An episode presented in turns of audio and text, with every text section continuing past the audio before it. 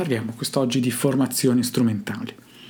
Si può fare musica da soli, ma spesso le composizioni musicali sono pensate per un gruppo di suonatori che suona ciascuno il proprio strumento. Un esempio di gruppo musicale è il gruppo rock, che può essere composto da 4, 5 o 6 componenti, oppure l'orchestra jazz, che a differenza del primo non usa nessun tipo di amplificazione. Persino in un DJ set oggi troviamo generalmente due DJ, ma cerchiamo di conoscere insieme le principali tipologie di formazioni strumentali. Partiamo dalla prima. Il solo. Un'esecuzione musicale interpretata esclusivamente da uno strumento è chiamata appunto solo. Quasi tutti gli strumenti possono esibirsi egregiamente in un solo, anche se i prediletti sono certamente il pianoforte, la chitarra e il violino. Per un esempio di solo, uh, ascoltiamo il capriccio numero 5 in La minore per violino di Niccolò Paganini.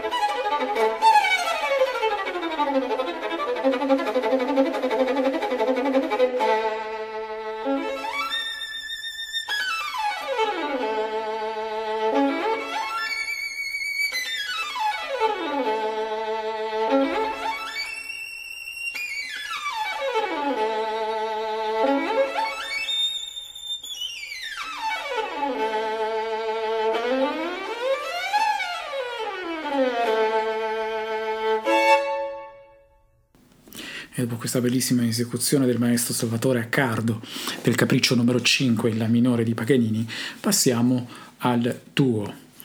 Due strumenti musicali che suonano insieme costituiscono la formazione strumentale più semplice, chiamata duo. Storicamente il duo si compone di uno strumento melodico, come il violino e il flauto, accompagnato da uno strumento polifonico, come il pianoforte. Esistono anche eh, duetti composti dallo stesso strumento. Infatti l'esempio che ascolteremo è proprio un duo di violino e viola, quindi due strumenti melodici, di Wolfgang Amadeus Mozart, 2 numero 1 in Sol maggiore, K423.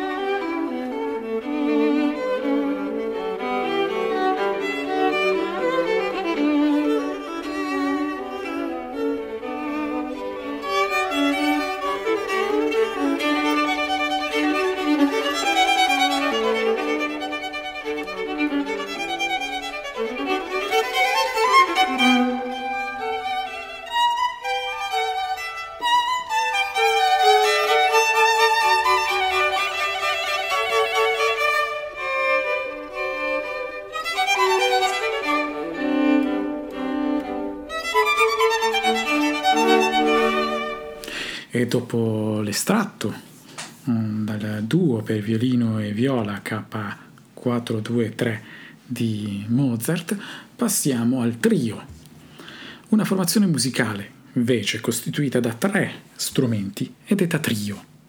Il trio è solitamente composto da due strumenti melodici accompagnati da uno strumento polifonico. Tuttavia a volte il trio si compone di tre strumenti melodici che alternano in un continuo dialogo le funzioni di melodia e accompagnamento. Per un esempio di trio non possiamo non prescindere dal trio numero 2 Mi bemolle maggiore, il D929 di Franz Schubert, lì dove il violoncello, il pianoforte e il violino dialogano tra loro in una maniera sublime, tanto che il regista Stanley Kubrick scelse l'andante, questo estratto che ascolteremo dall'intero trio, come colonna sonora e quindi come tema portante del suo magnifico film Barry Lyndon.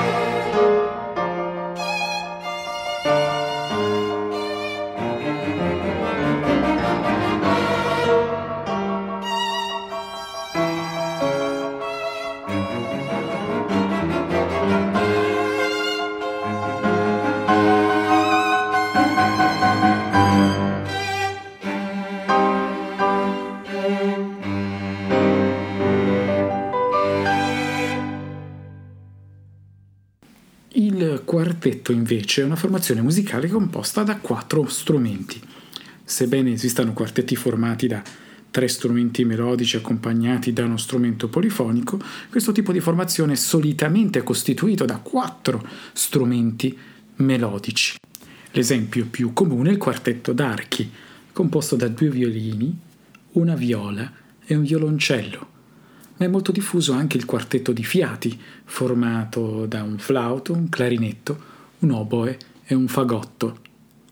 Anche senza accompagnamento entrambe le formazioni risultano complete perché provviste di strumenti sia acuti sia gravi.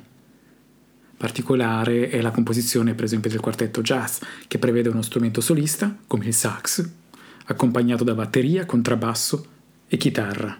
Un brano emblematico, un esempio emblematico di quartetto d'archi è il quartetto numero 53 in Re maggiore, opera 64, detto La Lodola di Franz Joseph Haydn.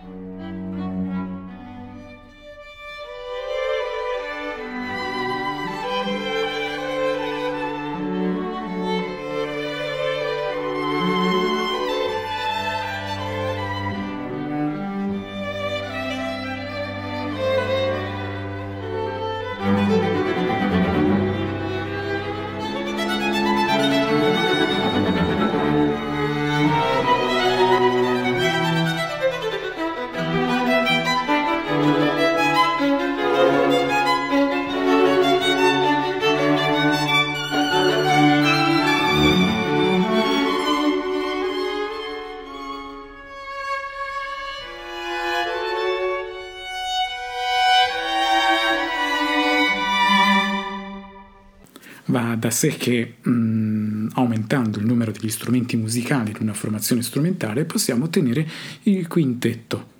cioè 5 strumenti, il sestetto, 6 strumenti, il settimino, 7 strumenti e così via. Ma oltre a questo, quali altri modi, in quali altri modi sono assemblati gli strumenti musicali, le famiglie di strumenti musicali? Partiamo dalla formazione da camera. Le formazioni da camera, tipiche della musica colta, prendono il loro nome dall'usanza del XVIII secolo di esibirsi nei saloni e nelle stanze delle residenze nobiliari, che contenevano un pubblico ristretto. Generalmente la formazione da camera era composta da pochi musicisti, ma se lo spazio lo consentiva, poteva arrivare anche a più di dieci elementi. Un maggiore numero di strumenti forma quindi un'orchestra da camera, molto simile a quella classica, ma di dimensioni ridotte. Ma le formazioni strumentali e vocali hanno origini molto antiche e da sempre ne esistono di vari tipi a seconda del numero di componenti che le costituiscono, del luogo in cui si esibiscono e dell'evento che celebrano. Già al tempo degli egizi i musicisti si riunivano in piccole formazioni strumentali, così come presso gli antichi greci. I romani amavano assistere a spettacoli in cui gli artisti si esibivano accompagnati da un coro o da un'orchestra formata da tibie, cetre, zampogni e strumenti a percussione. Durante il Medioevo le orchestre sparirono e la funzione degli strumenti, eh, degli strumentisti, come il menestrello, per molto tempo fu quella di suonare all'unisono con il canto. Un solo strumento, una viella, antenata del violino o un flauto. Oggi qualsiasi formazione strumentale composta da un numero consistente di strumenti diversi è detta orchestra. Nel corso del tempo la struttura dell'orchestra ha subito diversi cambiamenti, sia nel numero dei componenti che è aumentato, sia nel tipo di strumenti, tanto che l'accostamento di strumenti elettronici acustici non è più una sorpresa. Ma partiamo dalla prima orchestra. L'orchestra barocca. Nel periodo dell'arte e della musica barocca, ovvero intorno al 1600, l'orchestra era costituita prevalentemente da strumenti ad arco, accompagnati dal clavicembalo. Per un esempio di orchestrazione barocca, di orchestra barocca, il brano emblematico non può che essere una delle quattro stagioni di Vivaldi. Scegliamo l'estate, il terzo movimento, il presto.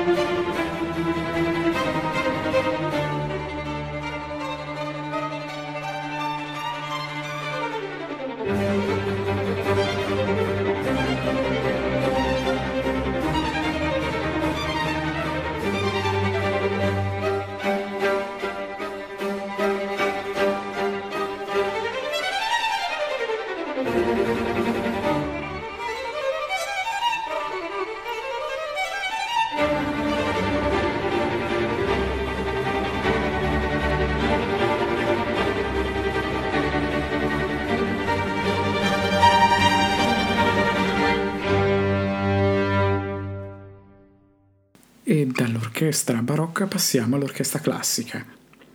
Con l'aggiunta di componenti si è giunti alla nascita dell'orchestra, che definiamo classica, tipica del classicismo, formata da un gruppo di archi, qualche strumento a fiato, alcune percussioni, solitamente timpani.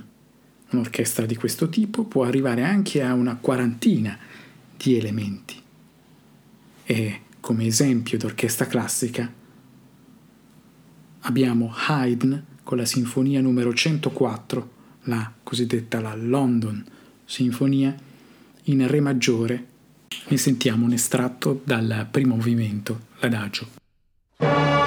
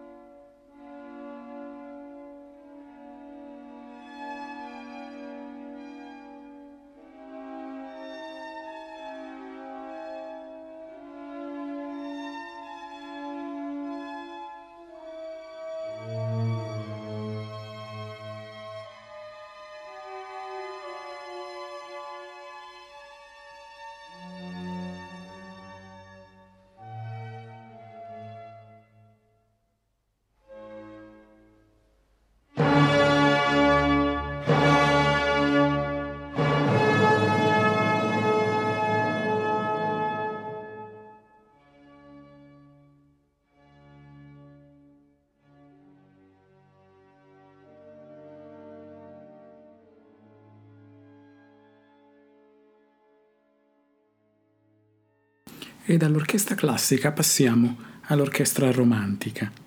Nei primi anni dell'Ottocento vennero ideati nuovi strumenti e perfezionati quelli già esistenti. L'orchestra dunque non solo si ampliò, arrivando a organici persino di 100 musicisti, ma migliorò tecnicamente. Tra le invenzioni di quel tempo vi furono gli ottoni, oltre a nuovi tipi di percussioni. Inoltre si iniziò ad affidare l'accompagnamento al pianoforte, e non più al clavicembalo. Un esempio d'orchestra romantica, la Moldava di Smetana.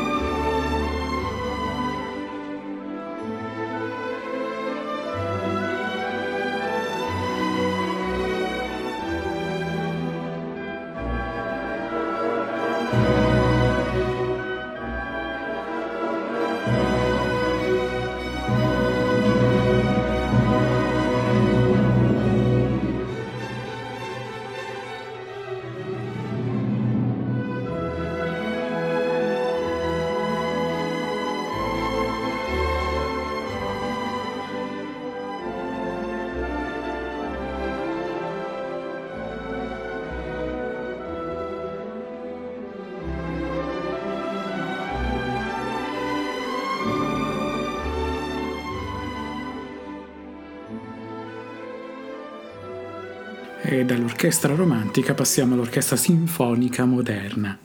E verso la fine dell'Ottocento e i primi del Novecento cominciò a prendere forma l'orchestra sinfonica, fino a raggiungere la struttura che presenta ai giorni nostri. L'orchestra sinfonica moderna si compone di circa un centinaio di musicisti e presenta molti strumenti mai utilizzati in precedenza. Il gruppo più consistente è quello degli archi, che possono arrivare fino a 60. Seguono i fiati, inclusi il corno inglese, il clarinetto basso, il controfagotto, due arpe e gli strumenti a percussione. Un brano emblematico dell'orchestra sinfonica moderna è la grande porta di Kiev tratto dai uh, quadri di un'esposizione di Modest Mussorgsky e per la trasposizione orchestrale di Ravel.